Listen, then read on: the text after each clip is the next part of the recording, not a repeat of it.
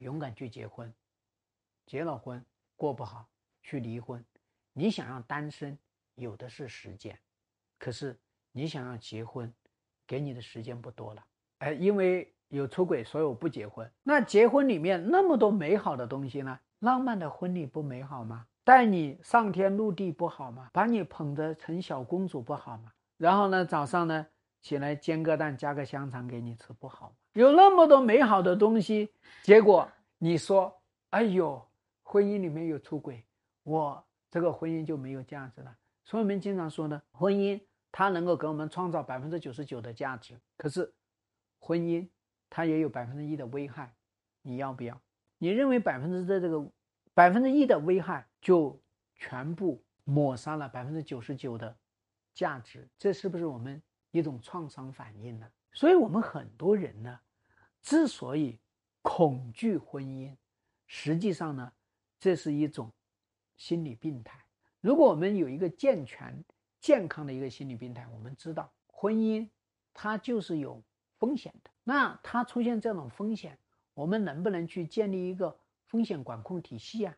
出现了这样的风险，我们怎么解决啊？在没有出现这个风险之前，我们怎么防止啊？哎呦，就是婚姻有风险，所以不结婚，这是因噎废食的典型症状。所以我们说，婚姻有那么多美好，必然伴随着有那么多苦难。就好像我们都觉得做老板多好啊，做亿万富翁多好啊。你知道做亿万富翁背后的辛苦吗？你知道做老板背后的辛苦吗？你不知道，只有你去做了，你才会发现，真的不像你想象的那样子。所以说，任何一件好的事情背后，都是要有百分之九十九的付出。所以呢，美好的婚姻里面呢，童话的婚姻里面呢，背后都是那些无条件的信任，那些做牛做马的付出，那些遇到外敌入侵，坚决的站起来。抵抗外敌，干掉外敌，这才是一个婚姻的样子。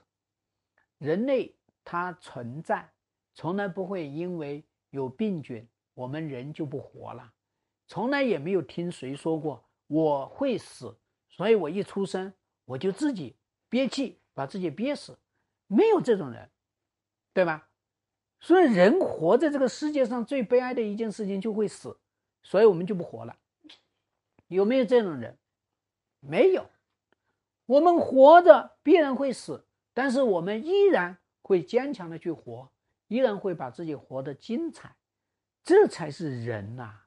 人会知道，不管有多大的困难，我们依然要去克服，而且我们通过这个困难来转化成我们的获得，那提高我们的修为。所以你会发现呢，好的婚姻。不是一帆风顺的，幸福的夫妻不是说没有小矛小盾的，白头到老的夫妻不是没有背叛的，而是我们怎么来面对背叛。有的人用鸵鸟的方式，以为这场风暴过了，就一切又叫天空晴朗了。不会的，婚姻的沙尘暴，它是从底下起来的，它不是外面路过的。所以，我们不把底子给它干干净，不把底子给它挖掉，那是不可能有这个好的婚姻的。所以，我们面对婚姻，到底是应该持什么样的态度呢？我一直都说，应该要持有我们对生命的态度，就是我们知道生命会死，我们依然爱热爱生命。我们知道生命有疾苦，有病痛，有病毒，有癌症，但是。我们依然去攻克这些东西，依然去想尽办法。所以说，一段婚姻遇到婚外情并不可怕，可怕的事情是我们根本就不知道婚姻到底是什么，婚姻到底能够给我们带来什么样的美好体验。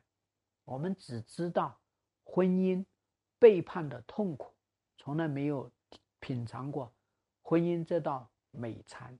这才是要命的事情，所以说，勇敢去结婚，结了婚过不好去离婚。